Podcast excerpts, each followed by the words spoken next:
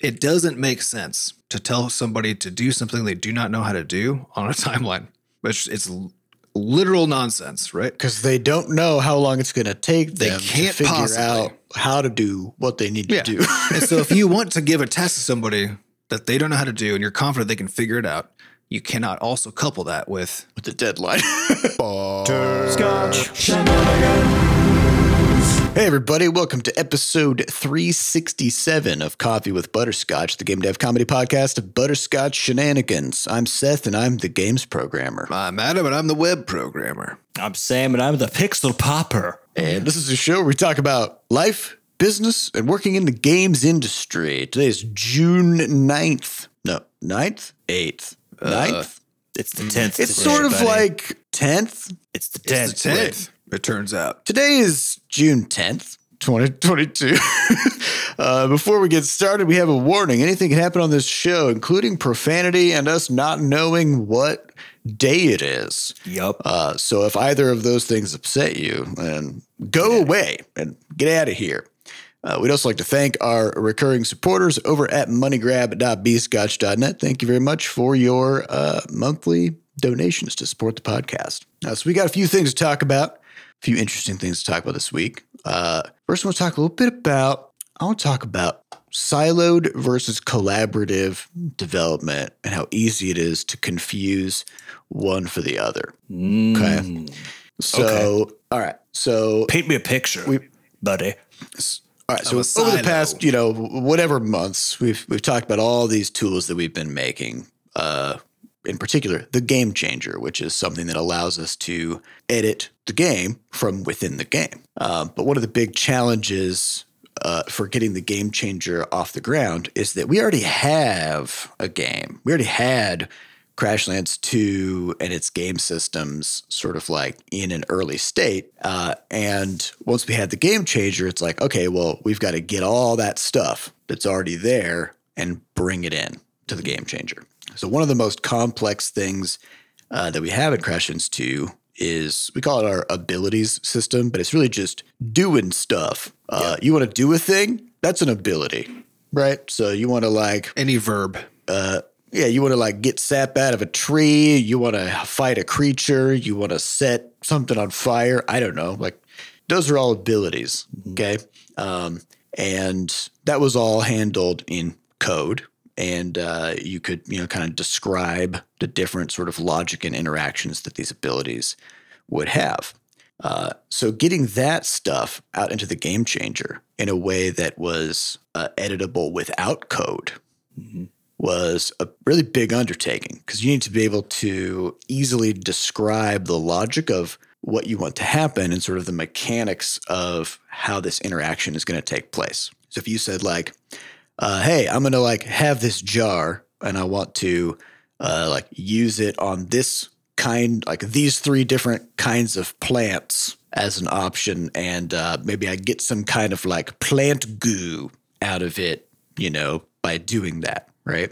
So that's actually a pretty complex thing with a lot of like conditions and checks that you need to be able to describe of how that mechanically is going to work. But that same system is used to describe combat and other things, right? So so I had spent the past couple of weeks kind of working through the logic of figuring out how do we get something this intricate and this complex And that previously oh and it's general but also specific in some ways um, how do we get that which was previously only described in code and turn that into something that somebody can easily just build their own with drop down menus and you know check boxes and stuff Well, it's not just that Um, it was described in code, right? It was also you had different ways of describing subsets of it in code, right? Yeah. So it already Yeah. wasn't generic in the code, and now you're trying to figure out how To do you make it generic make it generic, without and then code. also take the code away. Yeah. Yeah. So so when I looked at this, um, I looked at it as a problem. The problem is like we need to get the abilities into the game changer, and It also felt like the same problems that we've been doing on the Game Changer side, which is basically taking a known system that already exists and just sort of transforming just it. trans translate it. Yeah, into Yeah. game changer style stuff. So it didn't seem like it was like a big uh, pile of open ended questions at all. Yeah, it's it's we have this thing, we know how it works. Now we just need to describe it differently, right?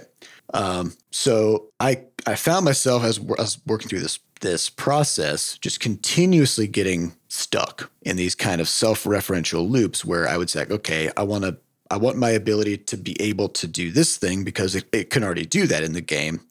How do I describe that in the game changer in a way that it's easily editable? And when I started to answer that question, I would say, well, that depends. Yep. It depends on On what else is other- going to happen. Mhm. this other kind of thing and this other kind of thing. So, how do I describe those? And it turns out that those maybe didn't actually exist in the code uh, because they didn't need to, but now they should because you need, you know. So, like, there, there's kind of all these these points where unanswered questions would keep popping up um, because I didn't appreciate the fact that describing something in code for a programmer, which is me, right? Describing stuff for myself to be able to edit in code is very different than trying to like modularly and flexibly describe something in human readable, just like plain English, right? So you actually need different ways of describing things. And you also may have more ways of describing things with like additional options and additional checkboxes and stuff. Well, I think, so. and even beyond that, compared to the previous systems that uh, that you were doing this kind of siloed transformation process on, the reality was that it has been that They the- were simpler. yeah, they were simpler, and so the abilities, the whole, actually, a big part of the point of the game changer came down to the original need for it was recognizing that because we had these abilities, which were themselves complicated, uh, that if we didn't have an ability to easily edit them, to make them, etc., then it would be we would just be we'd have a sort of obvious cap on our ability to make abilities, I guess, to do interesting things in the game. Yeah. And so it was one of those things where it's like it's it's uh it, the- problem was actually just a fundamentally different kind of problem, but it masqueraded for a while as the same because it was like, oh, it's just another one of these to put over there. Like, let's just do this work again. Um, and so there's this long period of basically, yeah, every couple of days, Seth would come to either Adam or I and kind of like be like, ah, I think I, I can't figure this out. Like, what's going on? We sort of work through a little bit. I Spend a lot of time just every now and then just like get up and just walk around the house, just kind of being like, ugh. what? What? It's like I've already programmed this.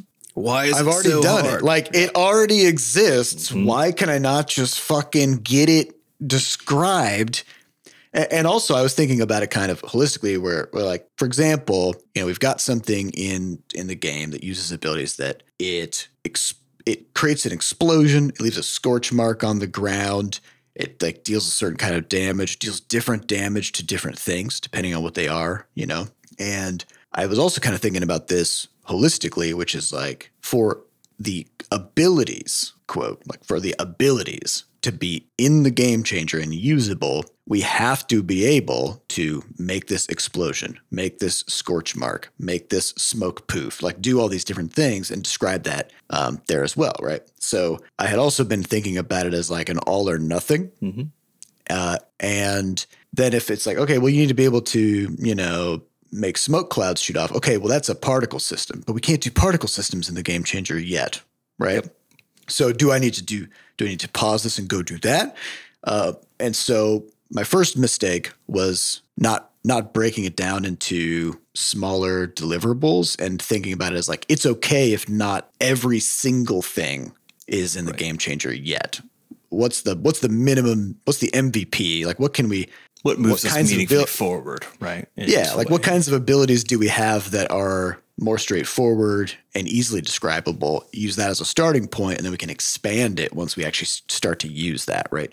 So that was kind of step one.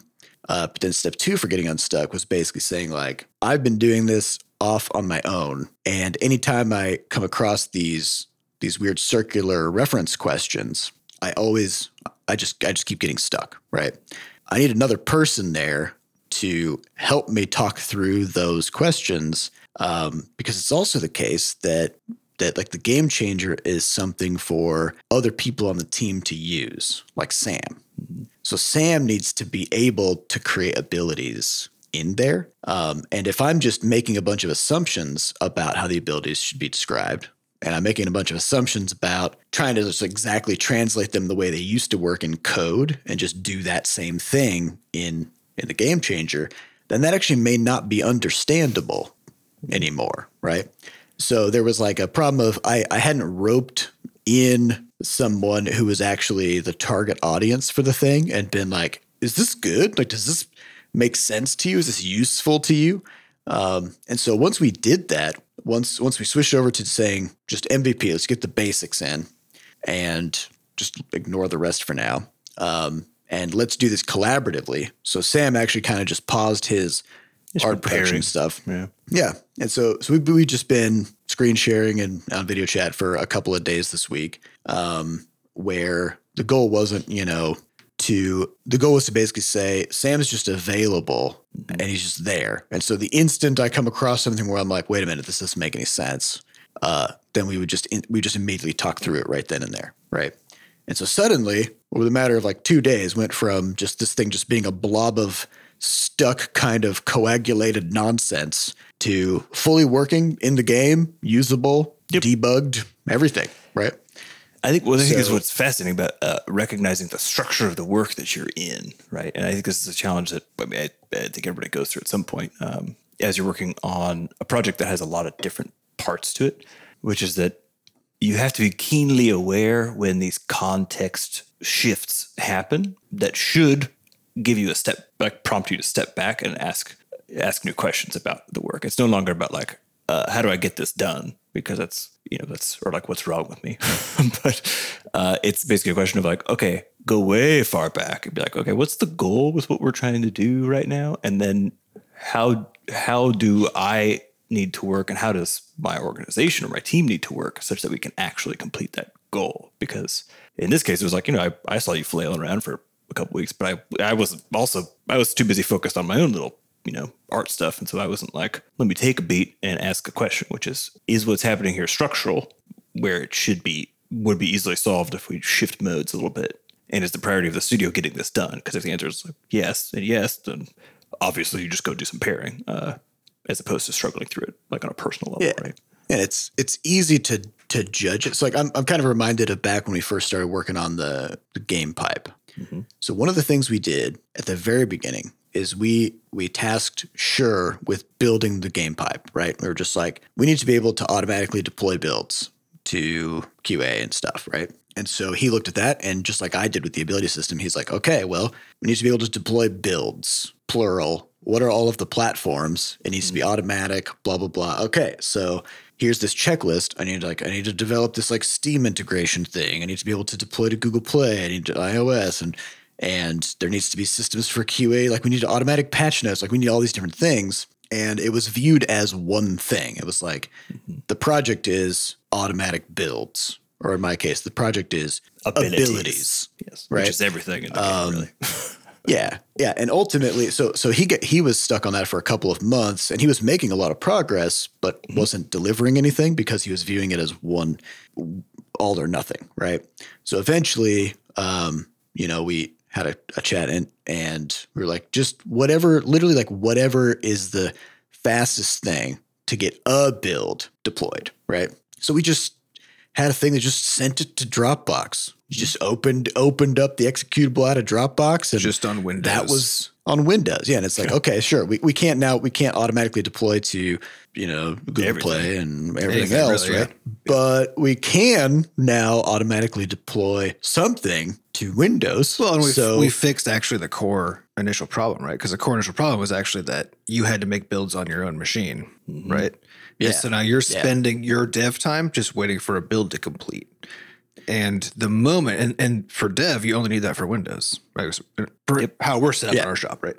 Uh, and Yeah. so that milestone, milestone one, you know, um, actually solved the problem that mattered in the moment, which was the thing that impacted dev time. freeing up time Yep. And it made QA's time a little easier to manage, but not much. But we have way more slack there. So, like, it's fine that it still isn't perfect. And even though we did need to be able to deploy readily, right?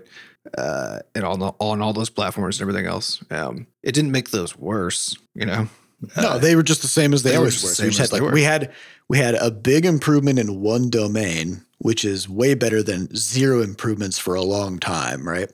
And so I think there's something that happens though internally, which is like it's easy to think of of a problem as all or nothing, and it's also really easy to um, think about about collaborate collaborating with people as something that is expensive for them. So it's like, okay, you know, I'm stuck on this thing, but everybody's busy and they've got things that they're working on. And I don't necessarily like I sh- I should be able to figure this out on my own. And the fact that I'm stuck is bad. And and I shouldn't now waste even more time by taking up somebody else's time to compensate for my inability to do this thing. Right. But that's just that's not that's not good. Uh, the wrong it's frame, wrong. really. Yeah. It's basically because the question is, is is more so again, what is the what is the overarching goal of the team? What is the team trying to do? And then who do you need to be doing what such that you can move that goal forward? So it's no, it, you don't have to be on this like personal responsibility train, which is I think we're all very intensely trained up on that, which is like it's just because I'm not working hard enough or I'm a dummy or whatever, you know. Well, it- honestly, it's it's I don't know if it's even like for me personally, it's not even a like a vocalized or like verbalized um, like oh yeah, like I should be able to do this or whatever. Um, it's it's just kind of a it's just a feeling of like like I just got to keep working on this thing, you know. Mm-hmm. I just got to keep working on it and just like figure it out. Um, but yeah, I think ultimately, if you go back and like think through it, it's like, well, like why is that feeling there, and why is it? Why do you? Why would I feel like it's just all on me? You know? Um, yeah, because the fact is, the moment you find yourself going in circles and feeling stuck, mm-hmm. like that moment, no matter what you're working on, like that's that's when you say, okay, I need somebody's eyes on this thing, right?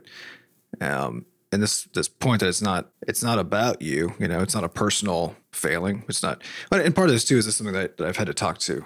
Um, actually, half the people on the team about here and there. It was about the idea of because I've seen this happen over and over where somebody's like stuck, right? And at some point, like once they're unstuck, then I ask like, oh, like why didn't you talk to somebody, right? And they're like, well, I didn't really know what people's priorities were, and I, you know, and like started going to that list, and I was like, that's not your job. Isn't to know that your job isn't to know what other people are up to, right? Your job is to be Yeah, talk to them first. Yeah, so you and talk if to they them. can't if they can't help you, then, then they like, sorry, they won't. I can't you help know? you. Yeah. and uh, and so this idea that that like that you have to somehow like infer and guess if somebody can help you or has the free time, or you have to guess about how the priorities are lining up and whether the stuff that you're working on is high enough priority, you know, to be to be the thing.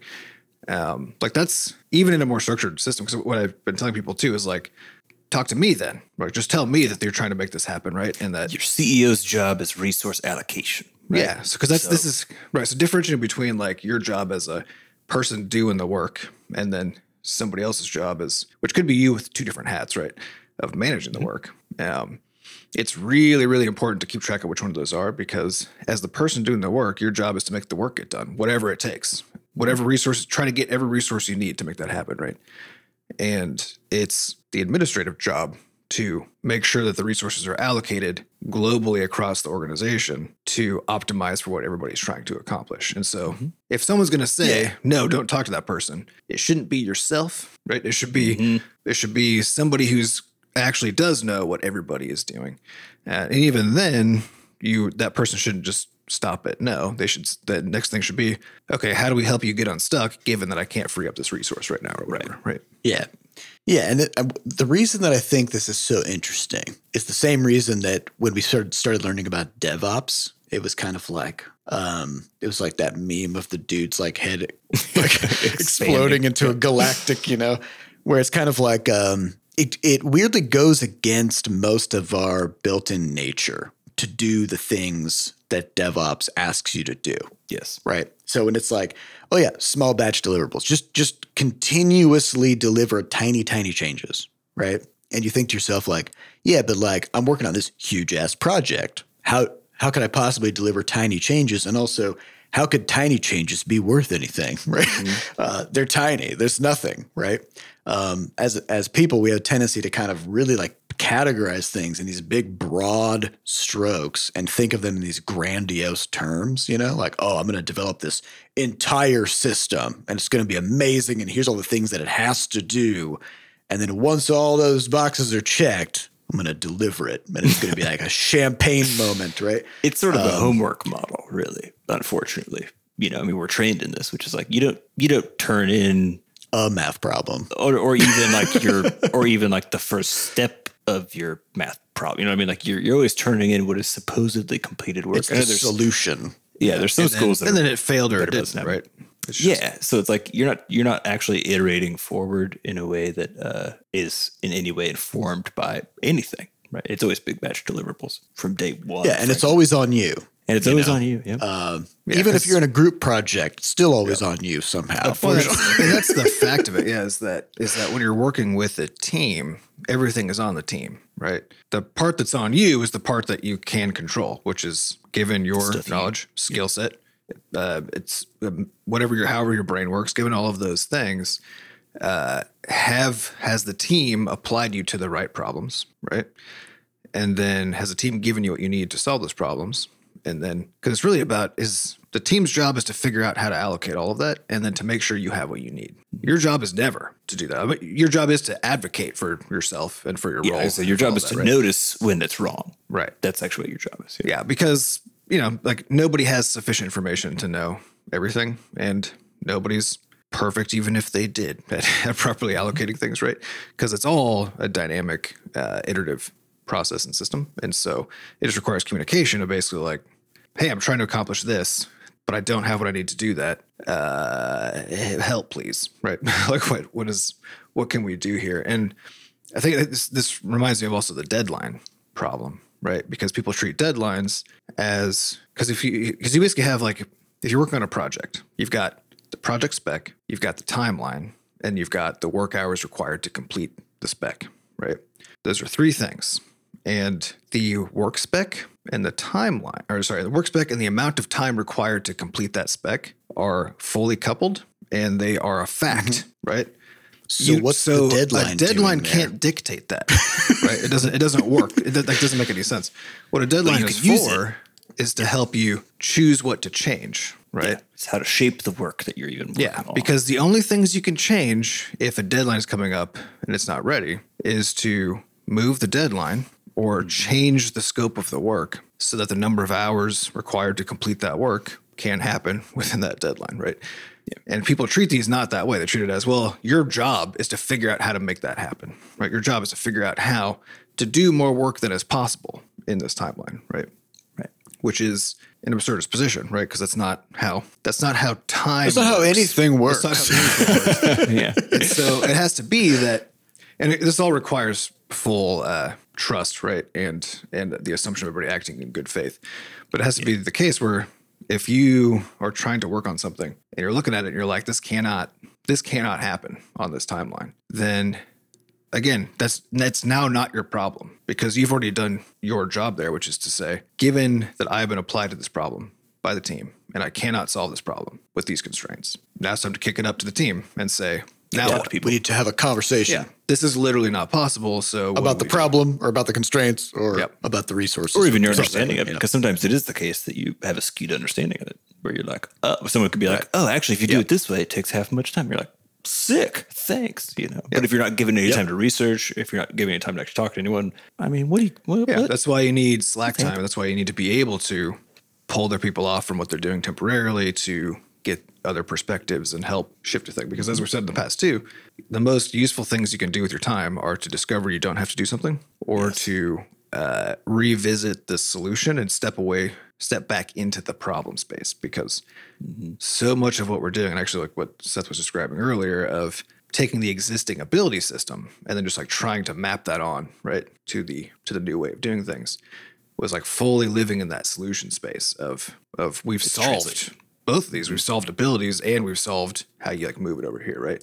And being able to step back to that problem space like you need the slack to do that. And that also usually requires somebody else to help come in with other perspectives because you can't always get yourself out of solution space right? Because that's where that's where your brain is. That's where you, you think you've you think you've outlined all of the things, and like it's really, really hard both to kick yourself out of that and realize that that's happening, but also to find a new local minima. You know, like This is this is why typically you have you, you try to actually set up organizations such that you have someone who always lives high up or in the clouds, right? Where they're not trying not to get too mired in basically the you know the solution space of stuff. I think in general is what you're supposed to be doing Yeah. if you're on the director level, if you're on like a team lead level, whatever else. Um, But I mean, this this also just reminds me of like we were listening to what was that podcast we listened to Sam in the car about Oh, uh, relationships. it's the Vile Files, but it's Nick. Ask Nick. It's like the little. it's yeah. yeah. it's this guy. People just call in to talk about their relationship problems, and we were just laughing because it's like I mean, literally, like every problem that every single problem Yeah. that people are describing uh, is solvable by by one solution, which is just go talk to the person. Yep. just just talk to them about this thing that you're talking to me about because it's always like oh yeah i think that they want this and i think this and i'm assuming this and i'm wondering how they feel about this and i don't know if that. And it's like all every single one of those things is solvable by just talking to the person right? So the same thing happens here which is like as we're talking about all these different uh, sort of like internally toxic ways to feel about your work it's always solved by just bringing it to the team being like hey i'm stuck. Hey this thing's going on. Let's talk about it right? And then and then you've you can solve it. But as long as you just kind of stay in your own corner um, us making assumptions about everything um, you're just going to be stuck there you know?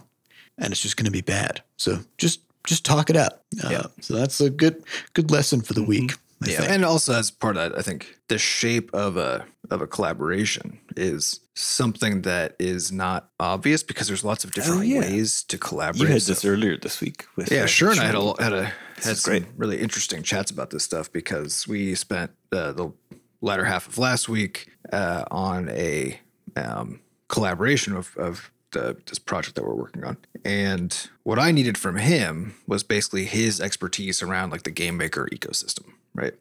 Uh, and and there, so there, there are two there are two ways that I could have approached the problem myself. Which is one is I could have spent a really large amount of time trying to plan out like everything I thought that I would need to know, which would include trying to guess into the space of like my unknown unknowns. You know what I mean? Because I'm not an expert in that domain, and so but I could have spent a lot of time like trying to figure out everything I could possibly think that I would need to know. And then bring Sharin as like a you know an expert knowledge consultant and say, hey, give me the answers to all these questions, and then I could run off in a silo and go work on that. Right? That's one that, that would be Except- the move if Sure was if Sure's time was uh, more basically prioritized actually for something studio wide that Yeah. he needed all If Sure- his time for, right? if I- he I, was, I, don't even think that would ever be the move because Adam doesn't have, he doesn't know what he doesn't know. So the instant he starts to actually solve the problem, he's going to run into something that he didn't expect, that he didn't get onto his list in advance, and he's going to have to rope sure in anyways. yeah, that's Like in the first 10 minutes, Well, you know, of trying to solve the problem. Yeah, that was the, the this what Sure and I were discussing was this this idea that like in a scenario where he was working on something like super high priority and I was not, right? So Mm-hmm. that I had a lot of slack to basically iterate and then use a purely like sporadic feedback based approach, but light mostly be on my own, right? Then that's where that model could make some sense because it's an extremely expensive model for all the reasons that Seth just said. Uh, Mm-hmm. for like it's extremely costly to for my time. Expensive for you, yeah. Yeah. yeah. But then it It's becomes large batch research. cheaper for yeah. then it becomes cheaper for sure. Uh, potentially. But the outcome is going to be worse because it's not there's not constant small batch feedback as it goes, right? Mm-hmm. And I can't get unblocked quickly and so on and so forth. So so the result at the end of all that definitely won't be as good if I as if I just had a collaborator I had rapid access to. and it'll um, take longer by like an order of magnitude, I think. Yeah, and it'll take a lot longer. finish. So, so because now they're now given that that like you could take those two different models. The question is, how do you prioritize? Because as also as Seth was saying, like it most it really doesn't make sense actually to use that model where you just try to guess all the things you need and and play that game that way because it is just so costly. Uh, but there might be a case where like two things have to get done, I guess, right? But in that case, those are both now high priority things, which means really you just need to now allocate time and to kick out the timeline for both of those things, right? So that the people involved can actually use each other's time to collaborate as needed. Because again, the team's goal is not to do the one thing, it's to do all of the things at the same time. Mm-hmm. And even if one thing is a higher priority than another, if it is at all possible to kick out its runway a bit, then that is going to be the better move for the organization. So that even though this thing is now delayed because you're doing this thing that's supposedly less high priority, you needed to you have a whole bunch of resources you're trying to allocate and trying to you know min max for right and that's actually the better global outcome is is that one um, But so where did where did you and ensure end up? Because you guys had some cross wires here, though. well yeah because then that was the other part of it too is that is that the like angle we were taking coming in is is without actually explicitly saying it I just described what I wanted. Right? I was just like, "Oh yeah, can I? I just, I just want your help while I'm working on this, right?" But I didn't say like exactly what that. Your help vaguely, buddy. Yeah. And so and so Sure was thinking of this as basically like a programming problem where we're like because in pair programming or any like direct collaboration between two people who are like equal owners of a project, um, then the assumption is that you're basically there with the same knowledge and same skill set or to uh, develop those things so that you're basically just working with each other. Anybody can take the lead at any moment and you're sort of You're co-authors with full understanding of the project. Yes. Both. Yeah, because that's basically what that is, right? And that's not what I was looking for. I was basically, I was like, I'm going to be in the weeds and the details, like trying to make this thing happen. But I need to be able to step out and basically say, hey, I got stuck on this detail because I don't know this thing. Or to say at a higher level, since you'll be one of the people designing this thing or using this thing, and even if, even when you're not, here's how I designed this like higher level concept, this, this like way of using it, right?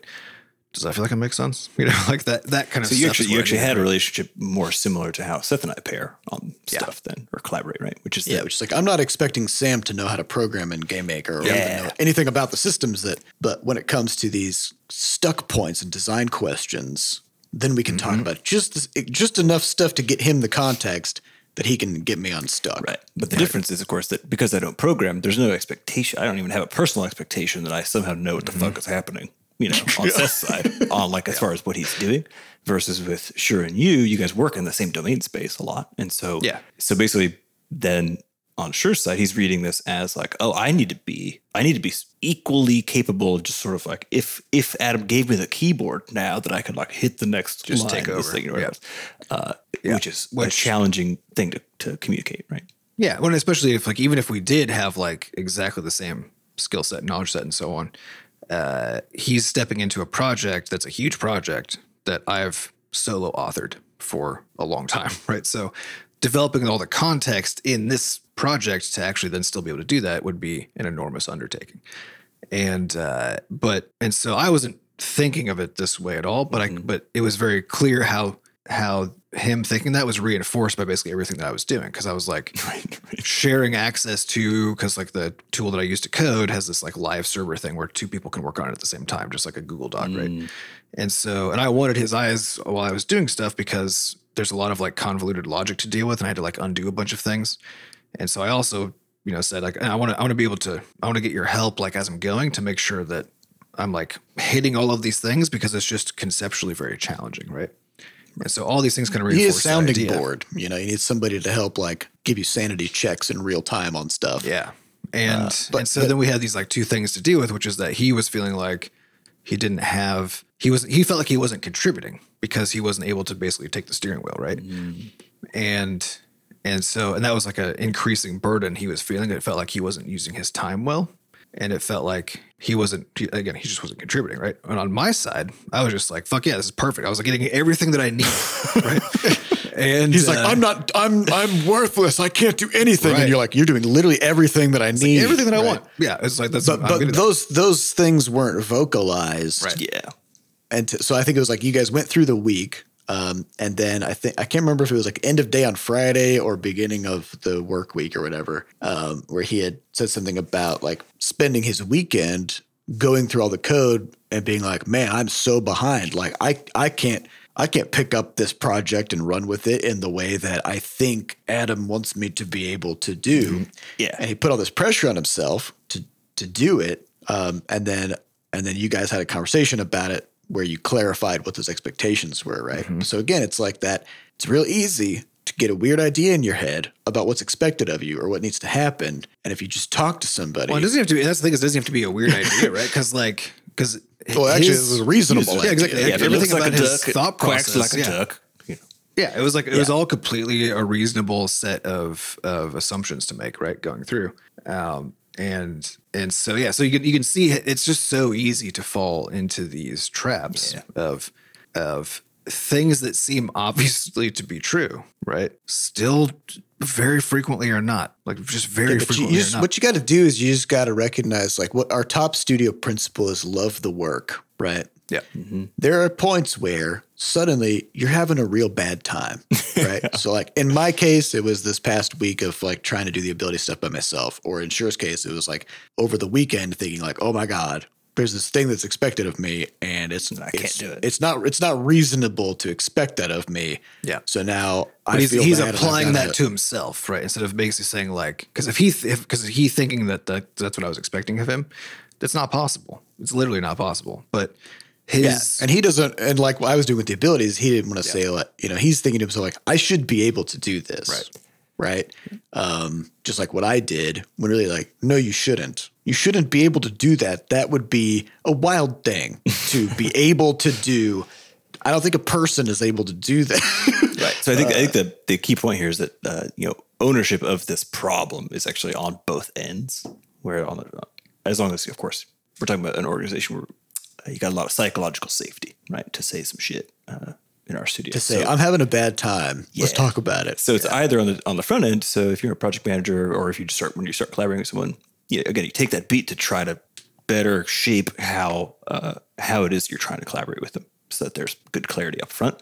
But you can't always rely on that, and you certainly can't rely on it from other people coming to you because it's just sort of always the perennial problem. So then you have to rely on an organization where you have enough psychological safety to say, "Hey, this uh, you know this is this sucks a lot." For X, Y, or Z reason, and I'm conf- or it's unclear, or like something's just wrong here. yeah, well, and, and the Well, part honestly, yeah, that even having no reason, just being like, Yeah, it I just suck, am yeah. not happy in my work, and I want to talk through and figure out what's going on. Well, and but I think that that important bit here is differentiating between um, something that you should be rising to and something that is not your problem, right? Because we, we all deal with hard stuff, like as we're working on things, right? And we all deal with also stuff that sometimes kind of sucks, right?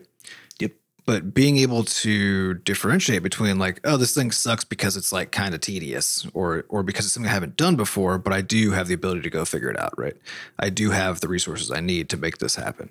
Differentiating between that and the thing that I think I'm supposed to be doing, whether true or not, because sometimes it is true. Sometimes the thing handed to you is something that's impossible, right?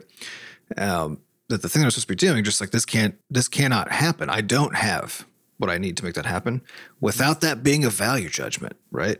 Because it could be that you that it's a that it's a skill mismatch that you just that you specifically can't do that, right? That doesn't change the fact that that thing cannot get done, and that's also not a personal failing. That's a mismatch mm-hmm. of the thing assigned to you with the resources that you have available, right? Because we all have infinite stuff we do not know how to do or can't do, Yeah. right?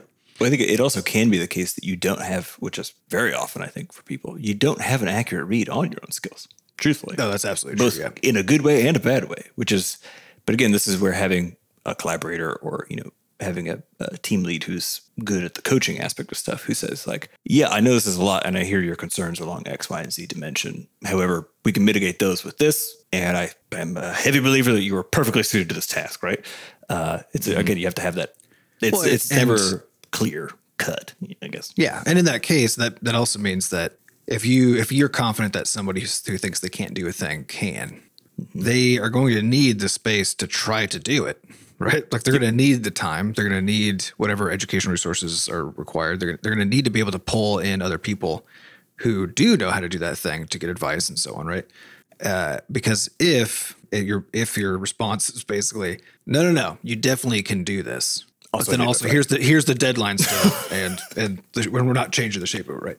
Uh, then like that can't work. That's not a that's not a that's again but that's, that's this is about actually just the realisticness of the of the task right? Which is it's not it doesn't make sense to tell somebody to do something they do not know how to do on a timeline. Doesn't make sense. It's, it's literal nonsense, right? because they don't know how long it's going to take They them can't to figure possibly. out how to do what they need to do. and so if you want to give a test to somebody that they don't know how to do and you're confident they can figure it out, you cannot also couple that with and here's the, here's the strict deadline. You can have a deadline that says if we don't use the make progress by Deadline to here, inform. Yeah. Exactly. Yeah. Use the deadline to to inform a check in to now reevaluate and say, okay, what does the progress look like? Do we need to change the shape of this problem? do we need what to change who's assigned to it? What does this person need?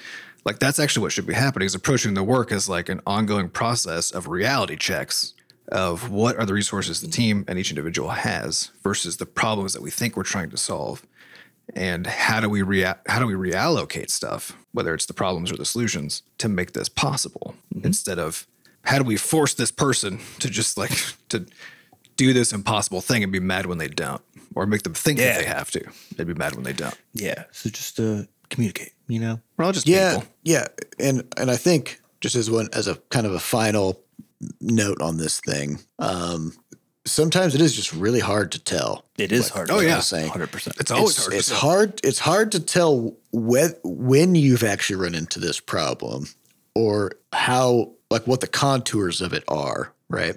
But there's this kind of like canary in the coal mine for it, which is, are you pumped? Yup.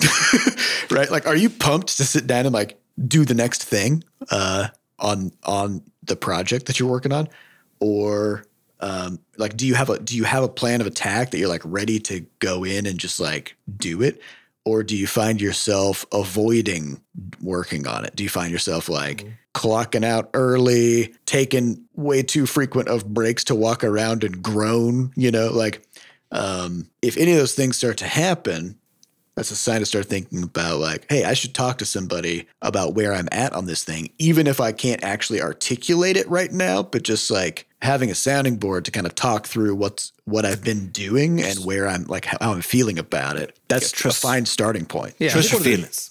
yeah. and i think the strongest signal is feeling overwhelmed um, Yes. because that's the indicator that there's a big mismatch between what's ex- what is expected of you, either from yourself or externally, or some combination of the two, and what you can actually do.